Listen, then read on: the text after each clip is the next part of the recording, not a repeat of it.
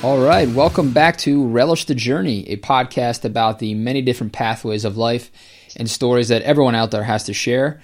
I am your host, Miles Biggs, and my guest today is Pat Kalish. Pat, thanks for joining me.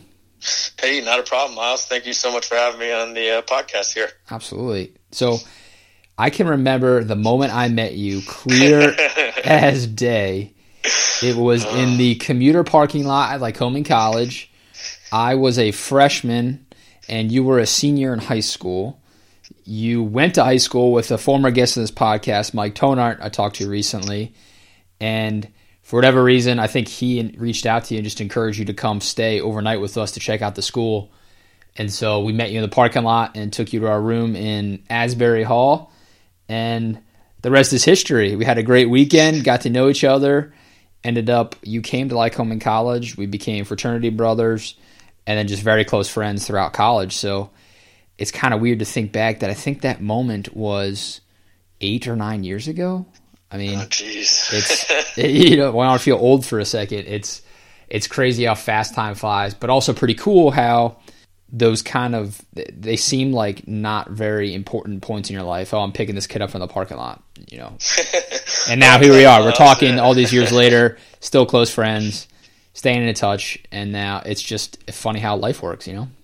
It is. I'll tell you, Miles. I was probably in a different mindset my senior year in that parking lot. So I hope I remember enough to be able to talk about it here. But uh, it was uh, a great experience and uh, one that actually really brought me to Lycoming to be with you guys. it was good times. Yeah, so I wanted to ask you about that. You know, that's my recollection. And of course, I think it was a party filled weekend, so I don't remember all the details. But from your perspective, you know, what was it like being a senior in high school, driving up to a college campus for a weekend overnight? Yeah, so you know what? I had I had my decision down to two schools, uh, Susquehanna and Lycoming. Uh, I remember talking to Mike uh, Tonar because I knew he went to Lycoming, and he was saying, "Oh, come on, buddy! Like you got to come up, you got to see the school." And I thought it was a great idea, right? So I was on my journey. Uh, I took uh, Route 118, which was a nice country road to get from my house to Lycoming. So it was a good ride uh, getting up there, uh, and definitely nervous. You know, I knew Mike, but I didn't really know anyone else um, at the school uh, and still being, you know, a senior year in high school, I probably wanted to more so come up and see the party scene and party with you guys. Uh, and then uh, I took a lot, you know, more back uh, from that journey. So it, it was uh, it was definitely an eye opening experience uh, and one which I'll never forget. So you ended up coming to college to Lyco. What did you study? It's one of those weird questions where we were so close. I don't even know if I could tell you what your major was. I'm going to assume it was business, but it could be something different. Yeah, business administration. Okay. Um, you know, and even the piggyback, I remember when I I didn't know what I wanted to do, right? And that was another thing that should have got me more nervous than it did. But when I came up and I did the trip uh, to Lycoming to see you and Mike, uh, I remember, you know, we had a great weekend, party filled, but then Mike actually uh, went and uh, brought me to uh, one of the deans that was helping uh, bring new students, you know, into Lycoming College.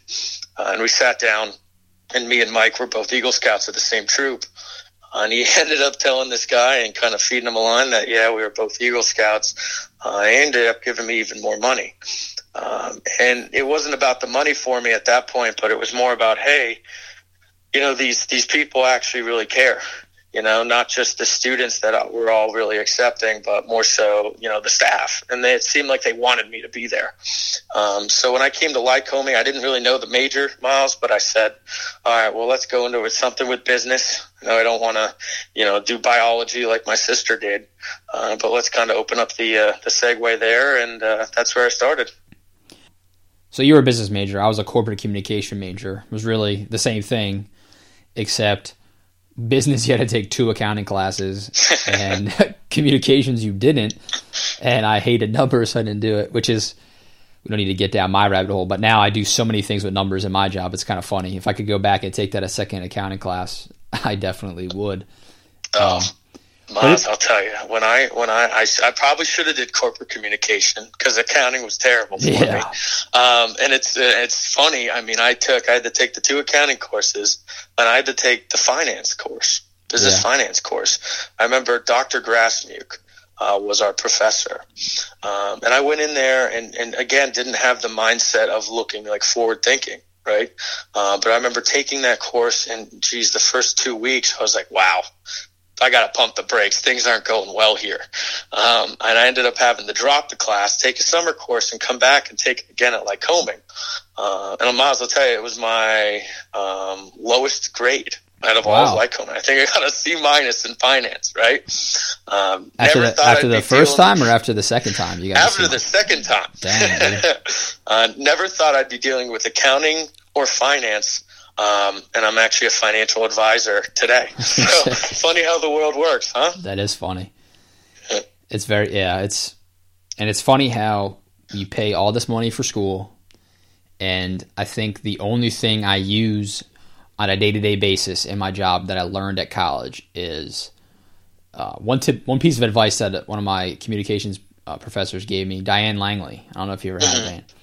Um, always expect seven unexpecteds was a phrase she would say all the time regarding event planning and stuff. But it's very true in any aspect of business. Is if you can prepare for at least seven things you don't expect to happen when they do happen, you're not frazzled, and you've got you know backup plan, and you can make it look like you have it all figured out, even if you have no idea what you're doing.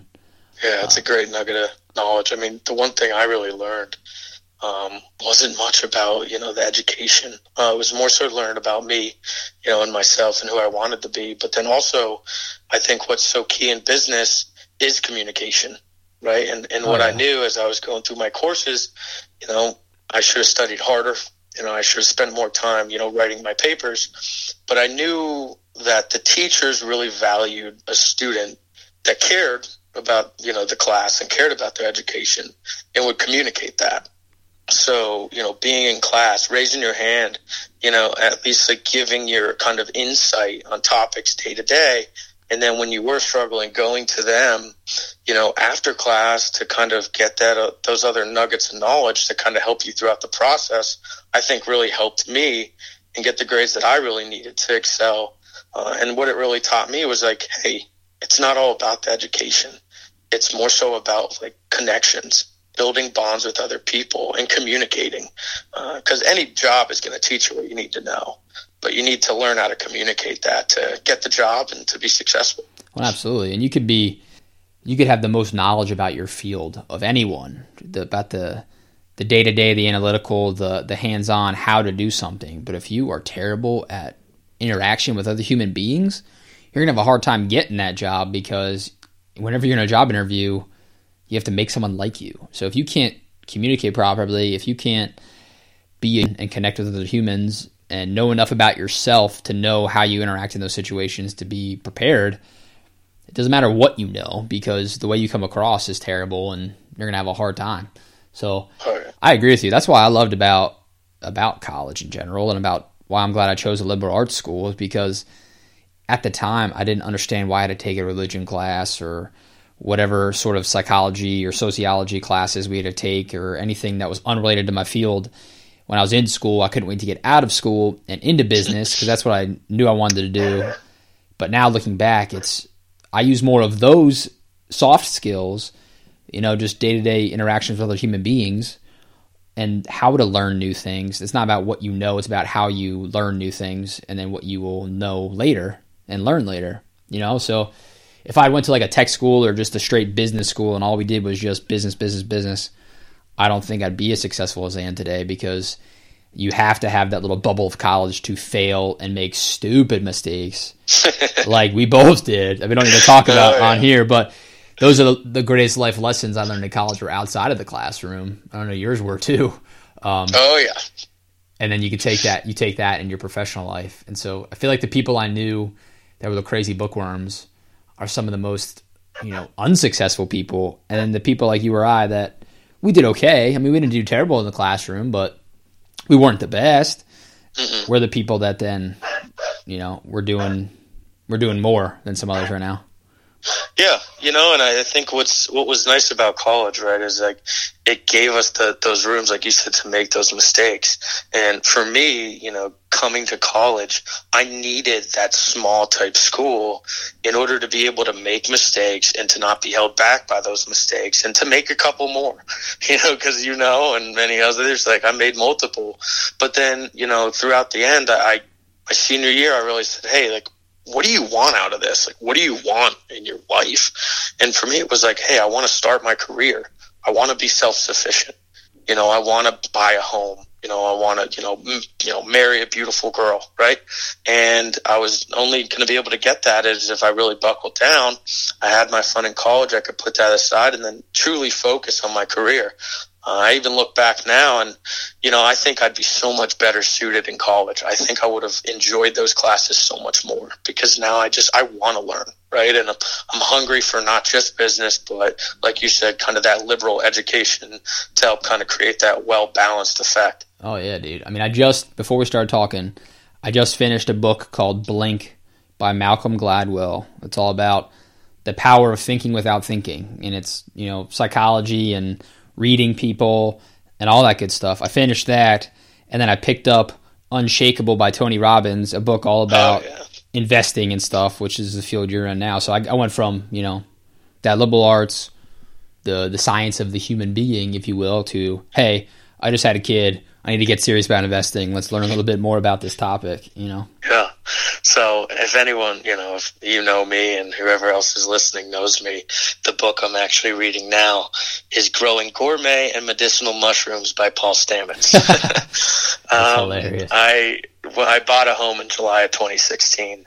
Um, my dad is a huge gardener and I've been really getting into gardening. We actually have chickens coming in the spring. Um, but I read a book. Wait, wait, back uh, up, back up, back up. You're getting chickens at your house. In I'm getting chickens, baby. They're coming in the spring. Oh my god! Um, I'm getting a I'm getting a speckled Sussex, um, a Plymouth Barred Rock, and a Rhode Island Red. So, so three Alyssa chickens. and I were tickled pink. Yep, you got it, man. Three chickens coming. So is that like a zoning issue with your house? You have to take chicken coop, or you're allowed to do that, or are you doing this well, kind of on the sly? You know, Miles. One thing I sometimes learned as well was uh, don't always ask for permission. Sometimes it's better to ask for forgiveness. Uh, so awesome. we actually we live on a little over a half acre. Um, we actually, it's funny, in the back of our yard, there is this shed that's filled with like gardening tools, but it looks like an outhouse. And when we actually bought the property, even before we bought the property, I, I said the list when we opened up the door, I said, Hey, this would be perfect for chickens. So I'm actually going to be in the process now when it gets a little bit nicer, kind of framing some of the things I need to, creating the run outside, and uh, hopefully won't get nabbed by any of those uh, Elverson Borough uh, type uh, politicians. So we'll see. That's hilarious, man. So what, what's the goal there to, for them to have eggs, and then you have fresh eggs, or what? Yeah, so fresh eggs. We're getting females. Uh, we don't really want any males because then we'll definitely be caught. Because crack of dawn, I don't need to be up, and nor do my neighbors. Right. Um, so we're getting three females. We're getting them actually. I'll tell you a little thing. It's actually kind of nuts. So my parents got chickens a couple years ago. I was telling, I was asking my dad. I said, "Hey, where are you getting these chickens?" He's like, "I'm getting them in the mail." And I'm like, "What do you mean you're getting them in the mail?" So when chicks hatch, right? Yeah. They can live for about 24 to 48 hours without any food or water. So they literally get these chicks that have hatched. They put them in a box. They ship them today, uh, and you pick them up at the local post office. Oh my gosh, that is ridiculous! I know, I know, I know. Um, so literally, so, there's some farmer, a chicken just hatched an egg, and he's putting it in a FedEx box. and putting in the two day overnight to wherever. That is you, only in it. America. only friend. in America. They they have holes in the box. They say fragile. I don't know if everyone knows how fragile, but oh my, um, my, parents have had really good success. They've actually never had a little chick that died. Uh, which is great. Uh, and actually, the local post office by my parents, you know, my parents are out in the boondocks. Right. They know it's my parents because they're like, hey, we got your box. It's making noise. Come and pick it up. That's insane. Yeah. Um, so I'm getting. They're actually they're getting more. A couple people from my uh, mom's uh, work is getting a couple, and we're getting a three. So we're going to raise them as chicks in the brooder, uh, and kind of hope that no hawks or owls or anything kind of comes and takes them. So this is a weird question. Mm-hmm. How do female chickens make eggs without a male chicken? Am I because my this might be ignorant, but you think about that almost seems like it's part of the reproductive process, right? Like you need a male chicken to then create an egg. Is that not the case? Yeah, so I mean, great question. I actually get the question from a lot of people too. I should do tons more research on it. But dude, you could do. You should start a podcast about raising chickens and growing mushrooms. Growing mushrooms. Holy jeez, yeah, that'd be quite a podcast. Uh, I'd probably get one or two listeners, maybe Paul Stamets himself. But um, so female chickens, they naturally produce eggs, uh, and they will naturally produce, typically in the height of their season, about one egg a day. Um, now they need a male to fertilize that egg to then create the trick but naturally throughout kind of their systems, they are naturally producing, uh, you know, that egg, uh, which isn't for, fertilized, um, but could eat. Hmm. There you yeah. go. I learned something new. That's pretty cool. Yeah. So we're excited. I mean, and Miles, I'll tell you, there is nothing like a fresh brown egg. Um, I remember, parents, I remember when you lived with Zach John and we would do those drunken, like watch scary movies and drink half a bottle of something during the work week nights, and I wake up on the couch and we don't go to work together. But uh, you always had oh, like oh, yeah. you had like quail eggs and yeah, crazy eggs. eggs. Yeah, guinea, guinea hen, hen eggs. eggs. Oh my gosh, good memory there. So um, the guinea hen eggs are my favorite. Um, they actually look like little prehistoric little animals running around, and they're super. They're they're actually friendly. Some can be aggressive, but they produce a smaller egg, and they don't produce it all year round. But the egg that they produce, it's really hard to crack, but it has such like a deep, dark, heavy yolk, and they were by far my favorite. So, um, to give you a little perspective on guinea hens too, I know it's a little strange. We're going off the path here, but they um, there's a story, right? And these cops were called, and there was a pit bull that was just really hurt. I mean, pretty much torn apart. They had to take it to the vet, and they were trying to find the culprit. They thought potentially another dog. You know, they didn't really know what happened to it. They ended up finding out it was a guinea hen so, I mean, these things don't mess around. you know, they're they're tough little animals, and uh, they create good eggs. So, what can yeah, you say? Because you just described them in the other sentence as friendly, and then now you're telling me they just ripped up a pit bull. Yeah, you know, I guess it all depends on how you raise them, right? I mean, I guess that's like with kids as Just well. like pit knows? bulls, yeah. but uh, yeah, like pit bulls, right? I mean, if you raise them friendly, and we handled these guinea hens and these these chickens really when they were really small, right? And we would hold them, and we would go down and kind of visit with them. I know I'm sounding like a crackpot here, um, but you know, being and giving them kind of that love and that nurturing effect early on really kind of help them become, you know, yeah, pretty much gentle little giants. So that's pretty cool. Yeah. So I interrupted you, and I apologize. If we go all the way back, I got caught up on you guys getting chickens, and I don't know where you were going next, but you were in the middle of telling me something else. Yeah, I was reading the book, Growing Gourmet and Medicinal Mushrooms. So I know it sounds weird, but I was reading this book. Uh, it was called The New Victory Garden by Bob Thomson. And if anybody wants to get started with gardening, my dad gave me that book, who's a really great gardener, and it really kind of helped me kind of develop into the, you know, gardener that I am today, which doesn't say much, but I'm learning every day. Um, and that book talked a little bit about what's called like permaculture, right? Um, and permaculture is basically wherever you live, right? Using kind of the land, the environment, the, the environmental landscape around you to kind of grow what would be right. So we live on a wooded lot. I mean, we have tons of oak and beech trees. So there's a lot of shade. And I was thinking, hey, what can I kind of weave into our property that would grow well, right? Um, and the first summer that we were here. So actually, it'd be the first kind of fall, the first fall that we were here. I noticed in our front and backyard we had mushrooms popping up everywhere. I mean, they was just amazing. They were all different varieties, so it spurred my interest. Definitely started to do a little bit more of you know investigation. Um, and I said to Liz, I said it would be perfect if we start to incorporate some mushrooms that we eat on a daily basis. You know, shiitakes, reishi, oyster mushrooms. Um, so that's kind of my push in learning a little bit more about how to do this and how to um, basically incorporate it into kind of our landscape here today.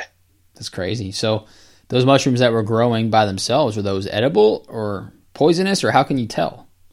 Yeah, so I mean, it actually takes a lot of investigation, and I think that's why I really like it. Um, so I'll start off with, you know, when you first take the mushroom, you got to know really how it grows, right? And the mushroom grows with what's called the mycelium, and the mycelium is basically like their roots. Um, and Miles, I mean, mulch pile. Right, you ever kick through a mulch pile and you see that some of the wood chips have all this like white type of vibrant life Yeah. in the mulch. That's mycelium. That's mushroom mycelium. Um, and that is basically spread all throughout um, our, our landscape. And it's basically under the ground. And Paul Stamets basically calls it the environment's um, internet, which is really cool because basically this mycelium kind of goes out and collects nutrients. Um, and then when there's just a perfect type setup, there's you know the perfect moisture, the perfect type of you know speckled sunlight, the mycelium will you know join together and create the mushroom.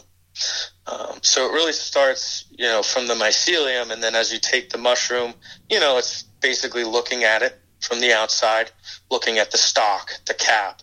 You could even cut the cap off and put it on a piece of paper um, and then you'll actually be able to see the spore print.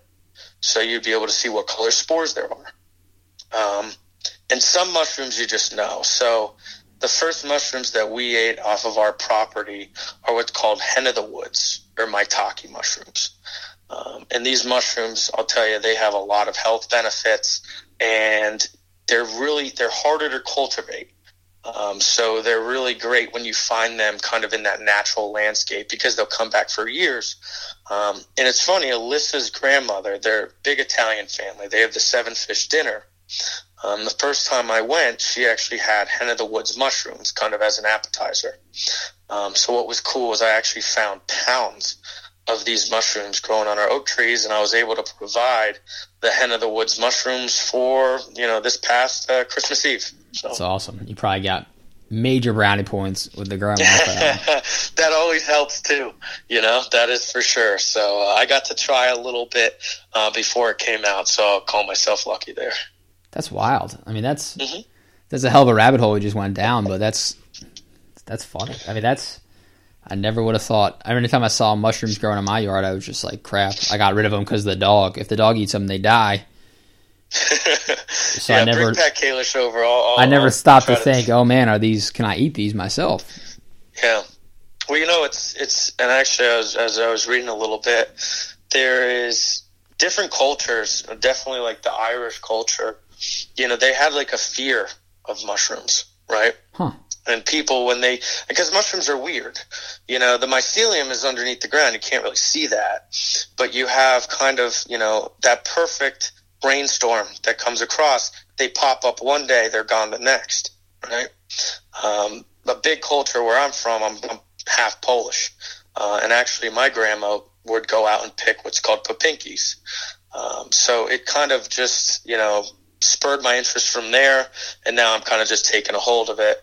Plus, my dad, being the big gardener, he never really cultivated mushrooms on his property, so it's kind of something I could bring to the table and kind of hopefully help his property with incorporating, you know, some of these different types of fungi. That's cool. So call me a fun guy. Oh, there you go. so how'd your dad get into gardening? Is this something he always did, or or what? Yeah. So you know, I'd, I'd really probably have to ask him.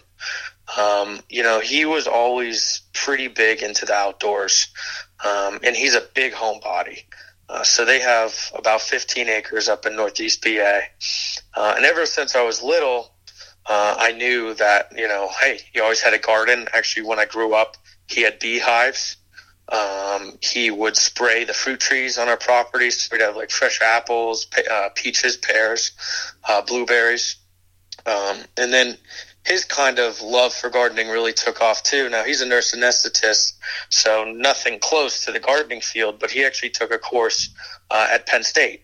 Uh, university uh, to become what they call, I say, a master gardener. He actually had to teach prisoners how to garden uh, at one point. Um, so he really kind of just took off. And, you know, when I was young, it was cool to have fresh vegetables and fruit, but I never really loved it. Um, until I was kind of actually living in Lewisburg. Um, and I said to Alyssa, I said, Hey, like, let's start. So we pretty much just started in kind of these like, uh, mesh, you know, type, uh, buckets, um, and went from there. And it was just really cool to kind of plant a very small vegetable plant, watch it grow, and then later on being able to kind of reap the benefits. Yeah, that's very cool. I've I've tried a few times. I'm just terrible at it, but I also haven't really put a lot of effort into it. I yeah, can just go buy it at the grocery store. You know, I mean, I've tried like bell peppers and some other small, smaller plants, but nothing too serious. Yeah, it's. I mean, it's just something I'm really interested in. I mean, one of my main goals, kind of, when we look at our property, is trying to basically become so developed with gardening, mycology. Um, I want to get bees and stuff that I would hope that we can use the grocery store so much less, right? And really try to grow a lot of our own vegetables and preserve them, um, so that we can really kind of have a little bit of a, I wouldn't want to say self-sustaining because heck, we're going to still need to use the grocery store, but just be able to kind of rely a little bit more upon kind of what we've done on our property. So right. goal for the future. So what do you think, if you step back and look at yourself for a second, why? I mean, why do you think that's such a big thing to you? Is it just because your dad did it or is it something else like a big life moment that caused you to be focused on this or I mean, if you analyze yourself for a second, why do you think gardening such a big deal? Yeah, it's a great question. One I've never really asked myself when it comes to gardening and mushrooms. Um, I would say that you know where I grew up, right, is was out in the middle of nowhere, um, and I wasn't playing on an Xbox. Um, I mean, I only had a PS2, barely played on it. I was always outside, right? Um, and then I joined the Boy Scouts uh, and was an Eagle Scout in the Boy Scouts, right? And, and that kind of just took me on many different journeys, you know, to Philmont, New Mexico, Mount Katahdin, Maine.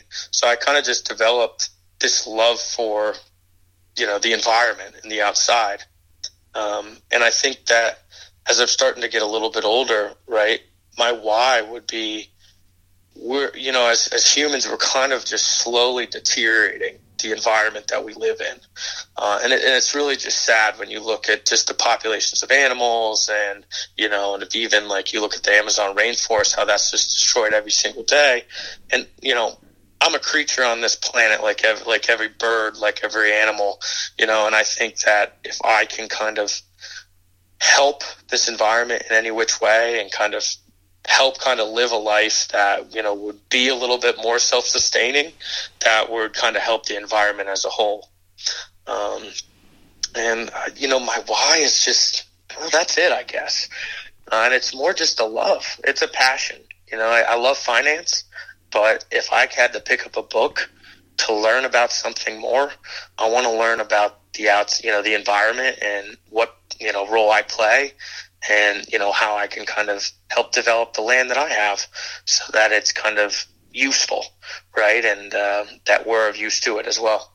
Yeah, that's awesome. I mean, you're I would describe you as a like a renaissance man for sure because you've got you work at Vanguard, right, as a financial yep. analyst or planner, you yep. know, related to money, which is when you think about it, uh, people would clarify that or define that sometimes as a selfish pursuit, right? You know, it's all yeah. about making more money, wealth, and then a lot of times that's spent on material gains and fashion and the latest trends, and you know, money is just not associated with mushrooms, you know. and then you leave the office, and it's all about being a steward of the earth and everything you just talked about. So. Uh, you yeah. have a you have a balanced life for sure, my friend, which is awesome. I mean, it's not something that many people have. It's a lot of times people are in in one camp much farther than they are the other, and they're not really have a foot in both like you do. Yeah, and you know when I when I look at kind of being a financial advisor at Vanguard, right? It's you know what I'm trying to do on a day to day would be to kind of help people, you know, live their retirement lifestyles and achieve their goals. But when I really look back on a personal level too, you know, I'm I'm engaged, right? I'm gonna be, you know, starting a family uh, like you have, Miles, and and you know, money's important, right? And anyone that says it's not is kind of living under a rock. Like you really need to have kind of a really strong financial background and a strong kind of financial portfolio to help your family. Um, and you know, one thing when I grew up, when I was younger, what was really nice is like I didn't have to worry about where the money was coming from or where the food was coming from or if I wanted to take a trip to Philmont, New Mexico with the scouts, how I was going to be able to do that. Uh, my my parents, you know, luckily really were able to, you know, kind of give me that lifestyle, right? And I, in my family that I'm trying to build here, I don't want money to be an object. I don't want that discussion of saying, "Hey, can we do this?" You know, I don't want to live a lavish lifestyle. You know, I don't want to be frivolous, but I also want to be able to be the provider, you know, and to make sure that we're kind of set up for the future. Um, and that's just one thing of, you know, how kind of Vanguard and being a financial advisor even ties into that side of my life. Right. So that makes a lot of sense. Yeah. Dude, so you're, so when's the wedding? Did you guys set a date yet? Yeah, we did, man. So we were very excited. October fifth uh, nice. of 2019. Nice. Yeah, one we, day. Uh, one day after me, I was October 4th. No way! Oh yeah. man, that's crazy. That's great. Uh, we're doing it on a Saturday, nice. like you did. Uh, we're actually doing it at a place called La Masseria um, it's on like a really nice golf course, but what's cool about it is it's this old school barn that was built in the 1800s. So has some of the original beams. It has, you know, the nice stone wall kind of in the backdrop. Um, and it'll just be kind of, it's a spot around here. I think hopefully it'll be pretty much in distance to both of our families and all of our friends. Um, so, you know, we're super excited. We actually just picked the spot. It was last week. We put down the deposit. Uh, so now we're off to the races. Nice. Yeah. That's fun. That's something to, yeah, I was, so it's 2018, right? So this October will be four years that I've been married. No way. Wow. Right. How time flies, huh? It's crazy. So it's, I remember that time in life very well. It was exciting and busy, but great memories for sure. All the planning and then, the anticipation leading up to the day and then the day itself and then the honeymoon and you know it's it's crazy how time flies man. And then now that you talk about starting a family that i have a son and he's going to be three months old next week um, it's just dude it's and it gets me thinking about everything you're talking about where you know i was in scouts too and got my eagle scout. And that's something that bonded us right away.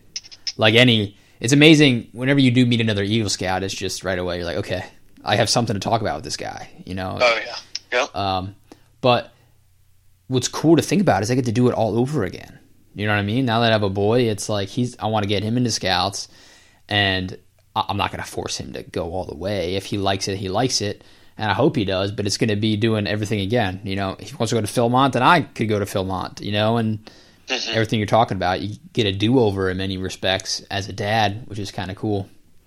Yeah, a little bit more stress, but a lot, you know, coming a lot of fun too. And that's, it is exciting. It's, it's nice to have a boy. And actually at this point, heck, if we have a girl, that could probably be in Boy Scouts too.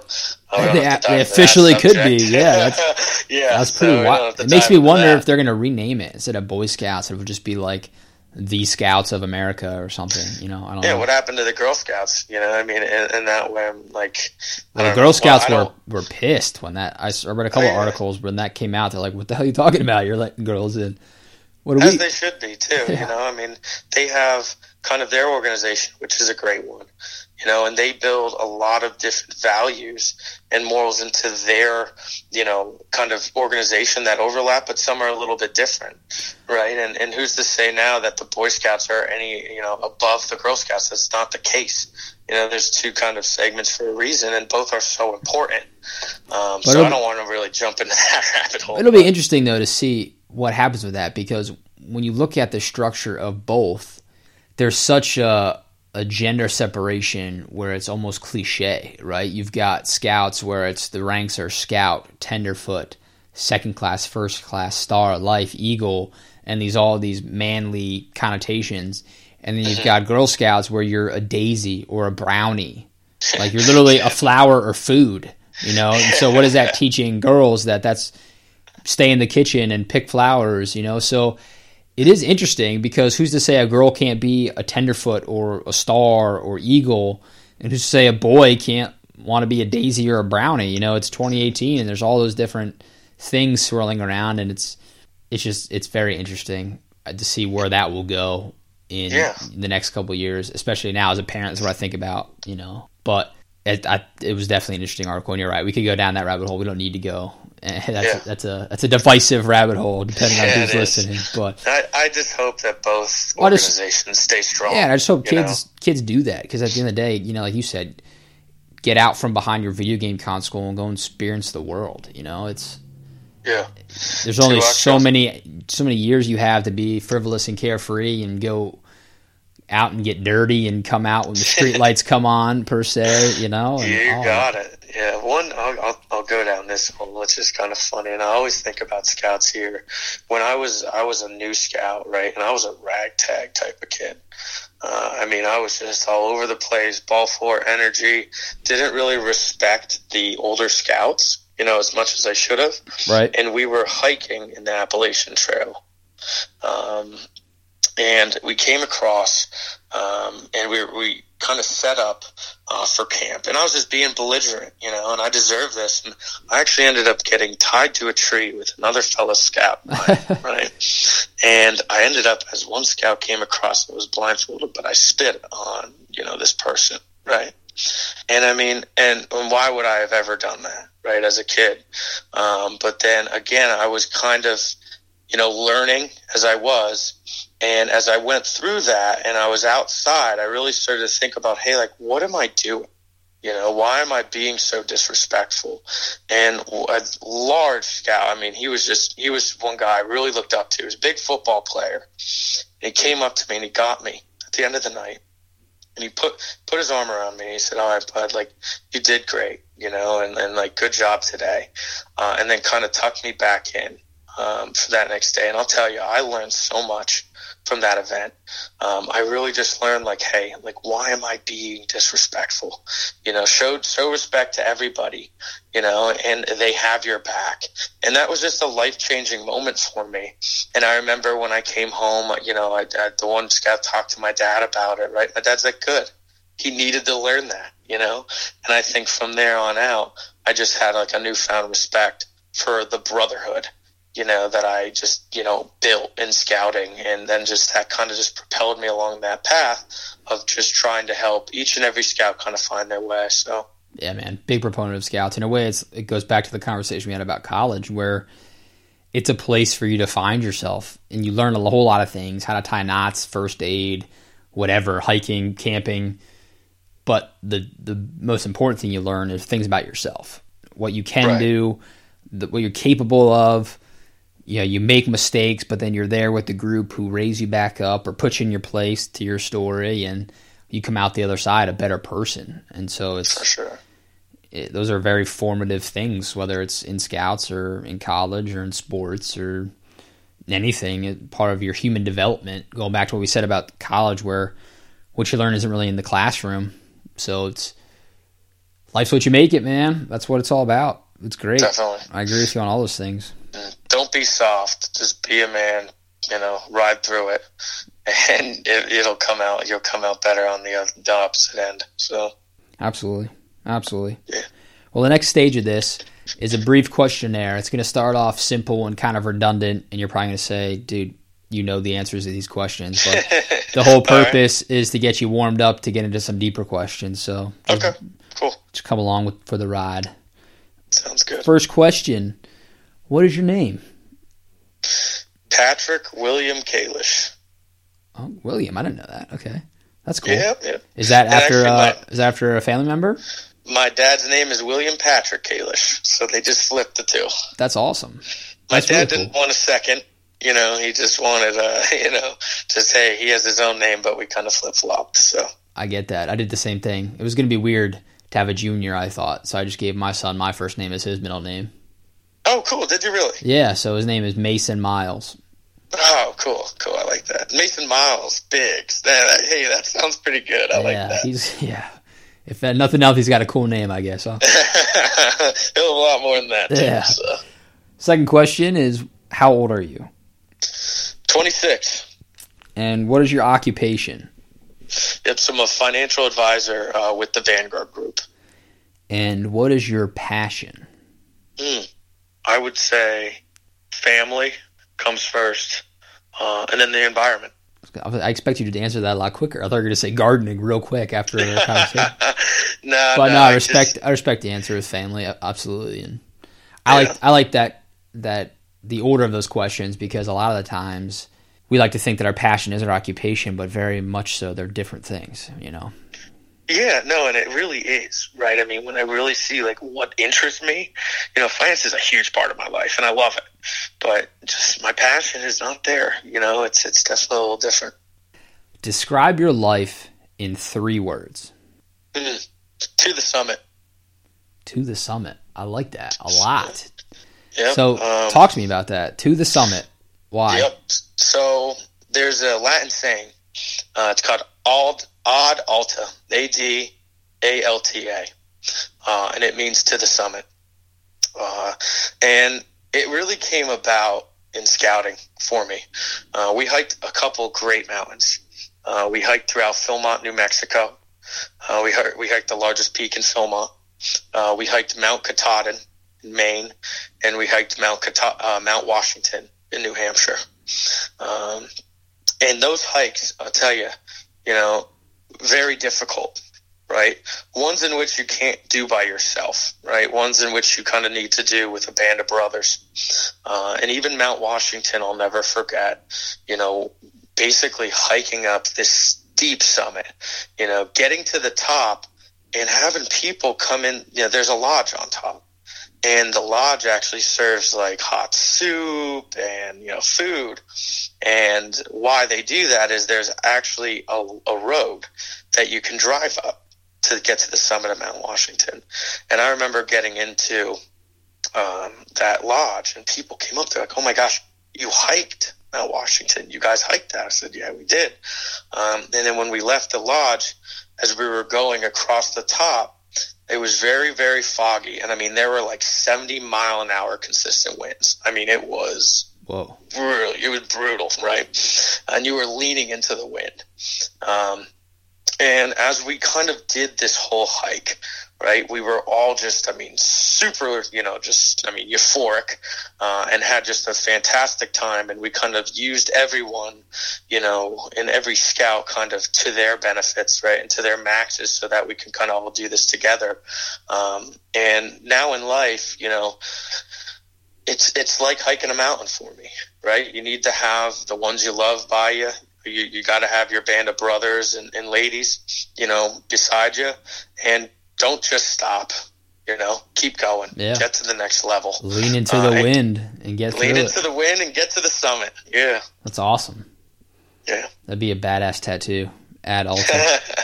at Alta. You know, it's funny. I, uh, I when I went for this uh, financial advisor role at Vanguard, uh, you have to write a personal statement. You know, the personal statement is like, "Why do you want this position?" You know, blah blah woof woof. And I was like, you know what? I gotta set myself apart, right? And what can I write about that just really defines who I am? Uh, and I ended up writing about scouting, and I ended up, you know, writing about hiking those mountains. You could actually even read a clip on my LinkedIn, uh, and at the end, I put Ad Alta to the summit. Um, and I just think that you know that really kind of helped help at least helped me get to that interview stage and move forward from there. And just one thing to continue to live by. That's awesome. What do you think is your happiest life moment so far? Oh man. You know, this is this is an easy one because I, it just happened. Uh, December twenty second, um, 20, uh, 2017. Uh, actually, I uh, proposed to Alyssa, um, and Alyssa and I we met at Lycoming College. Actually, she met me at my probably my most perfect time. It was the end of my senior year. I was leaving in a week, so um, we actually we ended up. Um, God, I saw her on Campus Miles, right? And I always just saw her, and I said, "Man, she's such a beautiful girl. She seems just so nice." Um, and I didn't. It was literally last week. I'm like, how am I going to talk to this girl, right? Uh, so you know me, I'm not big into social media. Uh, if I ever post anything on Facebook, it's an oddity. Um, but I ended up hitting her on hitting her up on Facebook. I'll never forget the room we were in. Um, when you go into God, what is the uh, you'll know the library? What's the library's name? Uh was that that wasn't Wertz? No, that was Wertz oh no, just, it, yeah, right above Wertz. No, you hit it. is it right, Okay. Yeah, right when you walk into the the doors, you could take a left to go to the library. You could take a right to Uh, go into Wertz. Like Pennington Lounge, you mean? Pennington Lounge. Yeah. There you go. Um, there's the um, the computer lab Yeah. on the second floor.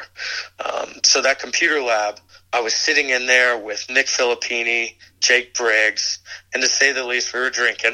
You know, probably should have been studying for In the we computer were lab, drinking. you're drinking. in the computer lab. That yeah. definitely sounds like the last week of senior year right there. Yep, yep, yep, yep, yep. So um, I ended up hitting her up on Facebook.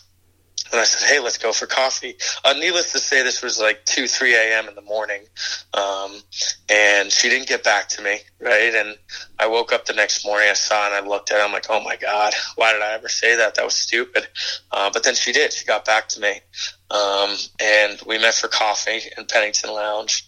I remember I didn't need a coffee, but I got one. I was talking a mile a minute because I was nervous. Um, and then kind of all the rest was history. Um, we ended up, she ended up coming up for graduation, uh, where I had a big nasty black eye. So that looked good. Uh, and, um, we just started dating from there and it kind of all worked out really well. She had two years, uh, left at Lycoming. Uh, and I was at Ritzcraft. So I was able to visit her on the weekend. She was able to visit me. Um, and then, you know, after kind of she graduated, you know, we both actually moved back to where she's from in the Philadelphia area. Um, been together for about three years. And on December 22nd, I popped the question. So, It's awesome. Yeah. So I'm a lucky guy. I don't know if I can say the same for her. Uh, but Well, she's I definitely not a guy, so you can't say the same thing. Yeah, that's true. Uh, that's very true. Um, but uh, no, I hope uh, yeah we're, we're we're happy, and she's a she's a great girl. I'm very lucky. Uh, Yeah. So It's awesome. That's what it's all about. a lot of tears, too many tears, Miles. Jeez, dude, you got I got to tell you, I'm an emotional wreck sometimes. oh, that's funny. yeah. Okay, well, opposite of that, because back to learning, Mhm. the, the the high times are great, but you learn the most from the low times. So, what would you say is your lowest life moment so far? Gosh, so I'm not going to go into many details, right? But you know this day, really, you know this night very, very well. Okay.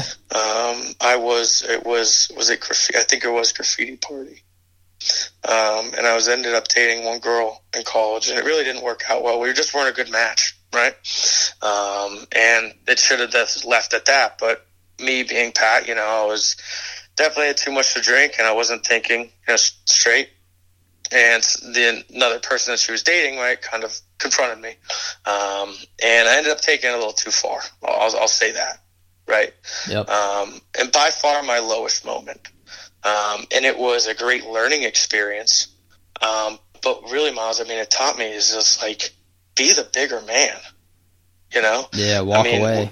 walk away. And when when when people push you, you know, these strong men know how to know how to basically take that, put it in one ear and leave the next because it's not really a true, you know, statement of your figure. But when you react, it truly is. Right? Yeah, I've learned that one the hard way too, man. Whenever Yeah. you whenever you lose control of your emotions, you end up giving all the power in that situation to the other person Oh yeah. instead of remaining the powerful one. You know, you feel like you feel powerful with the actions that you put forward, but it's really the least powerful thing. Definitely. You hit the nail on the head. You feel powerful, but when you really look back at it, you're at your weakest state. Um, and you just let someone else take control of the situation. And something like that doesn't leave you. You know, like Yeah. that's not just something that just you do and it goes away. You know, that, that will, that will stay with you for a very, very long time, if not your life. Right. And the memory will at least stay for your life. Um, it's a great memory to have because it really puts things into perspective. If you're ever in another situation like that, you think back. You say, hey, who had control in that situation. It damn well was not you. Yeah. Um, Well, by I- far my lowest moment, but a great learning experience. Well, and that's the thing is that you learn from it. I mean, the cautionary tales are the people that have those moments again and again and again and never learn anything from it. So you'll keep that with you, but it's going to be a lesson that you pass on to your kids and their kids, and there's going to be good that comes from it. You know, in Oh, the long yeah. run. yeah, for sure. I'll share it with Mason Miles Biggs. Uh, probably some other stories about me. I don't want him to know. we'll leave some of them out. so, what's the best piece of advice that you've ever received? the best piece of advice I ever received. You know, this has to this has to be from my grand uh, my grandfather, um, and his name was uh, Jerry Williams. Um, actually, his name was Lewis Williams, but his grandmother hated that name, thought it was a wussy name, so they ended up calling him Jerry. That's funny. Um, yeah, and he was in the war. He was, uh, but his big occupation was uh, he was a barber, uh, and he actually had a barber shop in Plymouth, where my mom's from. Uh, and he was just, I mean, just a, a just a great guy. Loved his family, uh, loved everybody to say the least, uh, and just had a heart of gold. Um, and he taught me so much uh, just through his actions. Uh, but one thing that he told me is he said to me, and other people, you know, said to him, "Hey, him and my grandmother were together for God decades," um, and you know, they said to him, they said, like, "How did you do it?" You know, and he said, and he said this to me and my sister: "Never go to bed angry. Never go to bed angry." And I'll tell you, that is, I think, something in which would have helped me if I really followed as I was young as I was going through college, uh, but especially now. You know, I mean, I got the love of my life, Alyssa, um, and I want to do everything in my power to just make this a successful relationship. And not going to bed angry and kind of solving your differences when they show up, I think will just continuously have a great effect. Uh, if not on that day, the next as well. Absolutely. Yeah. That's a good one.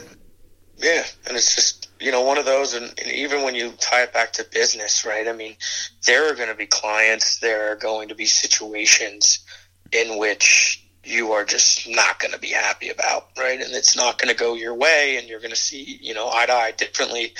And at this point, I would translate it back of don't leave the office angry.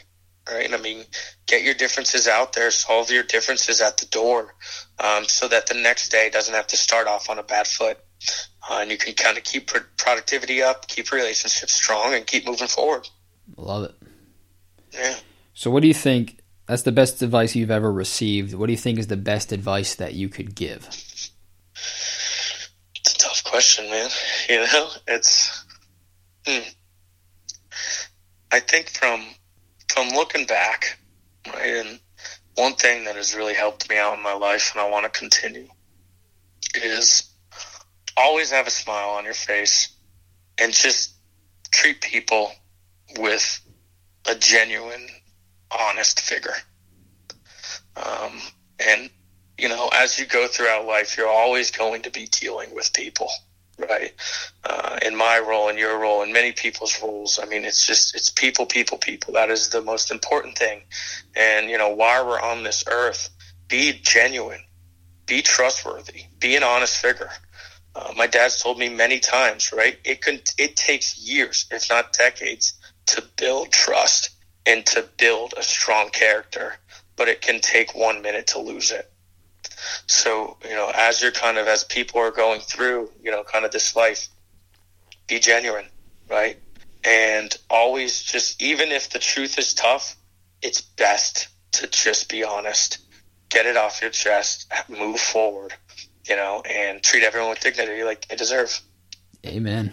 Well said. Thank you. Well, that's the end of my questionnaire. The last question really is just, you know, just t- turn the tables. It's only fair that I've been, you know, prompting you with questions. If you have any questions for me, I will happily answer them right now. Any questions for you? Yeah. Yeah, Miles, why did you start this podcast? What was your why? Sure. So I touch on this briefly, and you haven't heard it yet because I haven't got live with this yet at the time of recording this. But For me, like we talked about before we hit record, um, I listen to a lot of podcasts, and it was something I forget why I started listening to podcasts, but it was one of those things where someone just said, "Hey, have you heard this? You should listen to this." And so I did, and then I just went down this rabbit hole of one after another after another, and a lot of them were business type podcasts. Some were parenting related podcasts when my wife was pregnant of just you know trying to wrap my brain around what that's going to be like. And the whole time I was thinking, you know what? I could do this. I have something to say. And, you know, it was just kind of this devil may care moment. Let's do it. So every year recently, I'd like to say since I turned 25 or I guess no, since I graduated college, I try to do something different every year that's new. Like just to take in life and to experience life and to expand my horizon. So when I graduated college, you know, I stopped swimming because I swimming was over. I didn't have access to a pool, so I started running. So I did 5Ks and some half marathons, and that was a thing I did for a while. And then I threw myself into work was a really big thing I did for a while. Try something new was really just put everything else aside and throw yourself into your profession. Then I, you know, started to learn how to fly.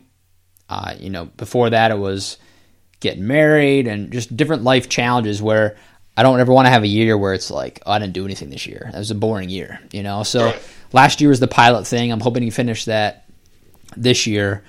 And so this year was just, you know what, I've been listening to podcasts. I don't want to just be a listener. I want to be, you know, the guy kind of pressing things forward. And so just kind of a what the hell, let's try it. And I had this idea where the whole idea of relish the journey was I've had such a breakneck, fast paced life since I graduated college and I found myself in the midst of all the success that I've had, not happy. You know, like I've been promoted at work several times to the point where now I'm running a whole division. I'm I'm married to a wonderful, wonderful human being. I thank God every day that she tolerates me and all my craziness. Got a beautiful son. I you know I bought a house, sold a house, built a house. You know all these things are going great, but I just found myself always looking to what's next. I want more, want more, want more, and not really enjoying what I have. And so somehow it just kind of clicked in my brain that I could combine the both, where I would force myself to slow down. The idea of relish the journey was from our buddy Nick, who I talked to earlier before you. That I was, I was, I always respected that about Nick. That he was the opposite of that of what I was feeling at the time when this all came about. You know, Nick is always loves every minute of everything, and to many uh, who don't know him, he's insane, and they don't understand how he could be happy with what he's doing. But I've always loved that about him. So I wanted to take that idea and use it as a motif to then just sit back and reflect and talk about moments in life that maybe I didn't really appreciate at the time with the people that I do appreciate and just reach out to people and say, "Hey, I appreciate you. I want to talk to you. I want to reconnect with you and learn more about you and let's you know, relish the journey together." And so that was the why was to kind of ground myself and to force myself to you know, appreciate what I have and the people I have in my life and then you know, the competitive side of me is like, hey, let's do this the right way. And I could do this on a phone call, not record it. You know, we all have cell phones. I could call you anytime I want, but right. I can record it forever and have it as a cool audio time capsule and then really pay it forward. And maybe somebody out there in the world is going through the same stuff I'm going through, the same stuff you're going through, and can benefit from this conversation you and I have. And so to put it out there and see what happens. And if it becomes something, you know, big, awesome. If it doesn't, whatever. You know, it's it's almost like therapy for me. You know, so that's why. Right. Yeah, and I think what's so nice about it too, right, is that it's it's easy to like lose touch with really the ones you care about, right, and your friends. And this is kind of a way for you to keep in touch with everybody, and for us, at least as a friend group, to listen to everybody's podcasts yeah. Right. And, and maybe use that type, use that podcast to say, Hey, I should connect with this person. I should reconnect to, you know, with this person. uh, because there's so much that I've missed right since the last time I saw him. So I think it's a fantastic idea. I'm looking forward to hearing yeah, each and every podcast. I think it's going to be great. Man. Yeah, and it's and taking a step forward is man, I've known this person for so long, and I've never asked them this question about you know the best piece of advice you've gotten or any of these kind of things that I developed in that questionnaire where you can know somebody for 10 plus years and never have a true deep conversation with them. It's small talk, it's parties, it's it's entertaining events, it's dinners, but it's not let me pick you apart as a human. You know what I mean? Right. And so that's oh, yeah. what I like about this too is I've gotten like the guy that was the best man at my wedding, Morgan. I had to put his episode into two episodes because I've known him since I was eight years old, and we got on stuff that we've never ever talked about before, and we left right. the conversation saying, "Hey, man, we should talk more," and it, it's awesome, you know. Yeah. So it's so far I've been loving it, and it's just forcing myself to sit down and call. So I go through my contacts. Like really, that's how it came to today. I was like, man, I got some time. Who haven't I talked to in a while? I opened up my phone and I was scrolling through all my contacts. I hit your name and I was like, Pat Kalish. Man, it's been too long. Let me call him. And yeah. so I did, and here we are. So it's cool. Yeah.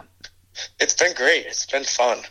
You know, and I think it, it kind of makes you as as uh, kind of providing some of this content and, and and us, you know, being able to speak on those questions really makes you think a little bit about what am I doing, right? And I think I've had kind of a similar thought process as you have, right? It's like always on to the next promotion, yeah. the next job, you know, how am I going to make a little bit more a year? Like, what is my next, you know, endeavor going to be? And even for me, like loving gardening and, and, you know, what I'm doing there is I always just want to jump ahead, right? I want it to be done. Yeah. Right? I just want to have my beautiful garden, my permacultured yard, you know, and, and I'm not enjoying it. Like I'm learning so much and I'm failing so much but I keep going and I need to realize like, hey, enjoy it as it lasts. You're learning so much. And when everything is done, it's never going to be done because there's always going to be something next and just kind of enjoy, you know, that kind of next step process. Absolutely.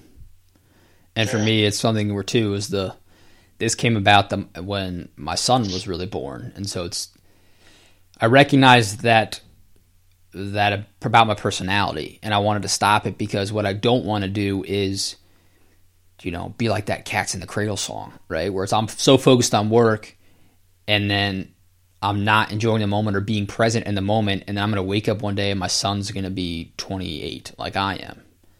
And it's to me it's like one of those things where if I make it a a point to be the guy that says hey relish the journey and listen to my part you know you know, it's like you have to do it. Like I'm going to force myself. It holds me accountable so that I can relish the journey even when I'm not recording and to be present in the little moments instead of let that little moment pass by because I'm thinking about what I have to do at work tomorrow. So right, yeah, and it, I mean, at, at some point too, it creates freedom of thought. You know, I mean, every time I feel like we're kind of just stuck sometimes in this cycle of this is what you need to do. Like this is the right way to do it. I mean, me and you were probably pretty similar there. You know, the thought of after college was get a solid career, make money, buy a house, get engaged. You know, like yeah. have a child. You know, and and we need to, you know, sometimes being able to be like, you know, think about kind of the journey that you took to get here, how happy you are, but then think about what you can kind of do differently to kind of make your life fulfilled. Yeah, right? and, and, luckily, I think the home, you know, the wife, right, the, the, the child helps fulfill our lives, but sometimes it's easy to forget how you got there.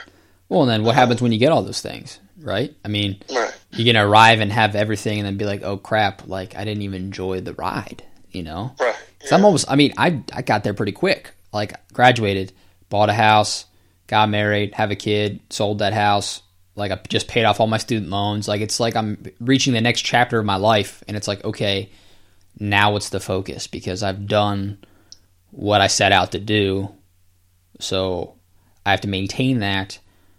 But then, how do I find joy in just maintaining that and getting incremental growth, and not just these leaps and bounds that brought me here? You know, so right. it's it's the human it's the human experience, man. It's when you stop and think about it, and you put down the phone, and you live your own life in the here and now and not through, you know, Instagram likes or Facebook this, that, and the other thing, which is all too common. What do you got? So it's it's easy to feel like you're connected with people because you follow them on Facebook and like their Instagram posts and you Snapchat, but how often do you have an actual deep human conversation like we just had? And so that's really the why. I wanted to get back to you know peer to peer connections and and just find that I don't know, that joy of of being a part of other someone else's life and not just being so wrapped up in mine. You know? Yeah. Oh my gosh, and I'll even say this too. What I do, right, is I help a lot of people plan for their retirement. I help a lot of people that are 50, 60 years old, and I mean, it's right, right around the corner, right? Yeah. So I look at, I look at Alyssa retirement, and I belabor it. I'm saying I'm going to make my $5,500 Roth contribution. I'm going to contribute 24% of my employer you know, of, of my contributions into my 401k. I'm going to have it in the perfectly right setup because by the time Alyssa and I are 60, 65, we're going to be sitting on a beach, you know, drinking margaritas, enjoying retirement. And I'm 26, you know, yeah, and. I've talked to Alyssa multiple times about this retirement goal. Right? And as important as it is to start young, because you can always make more money, you can't make more time. It's just, it's such a long term goal. Yeah. Well, it's also and, important to be young. You know what I mean? Yeah. Like you're not 65, so don't be 65 when you're 26. Oh my gosh, yeah.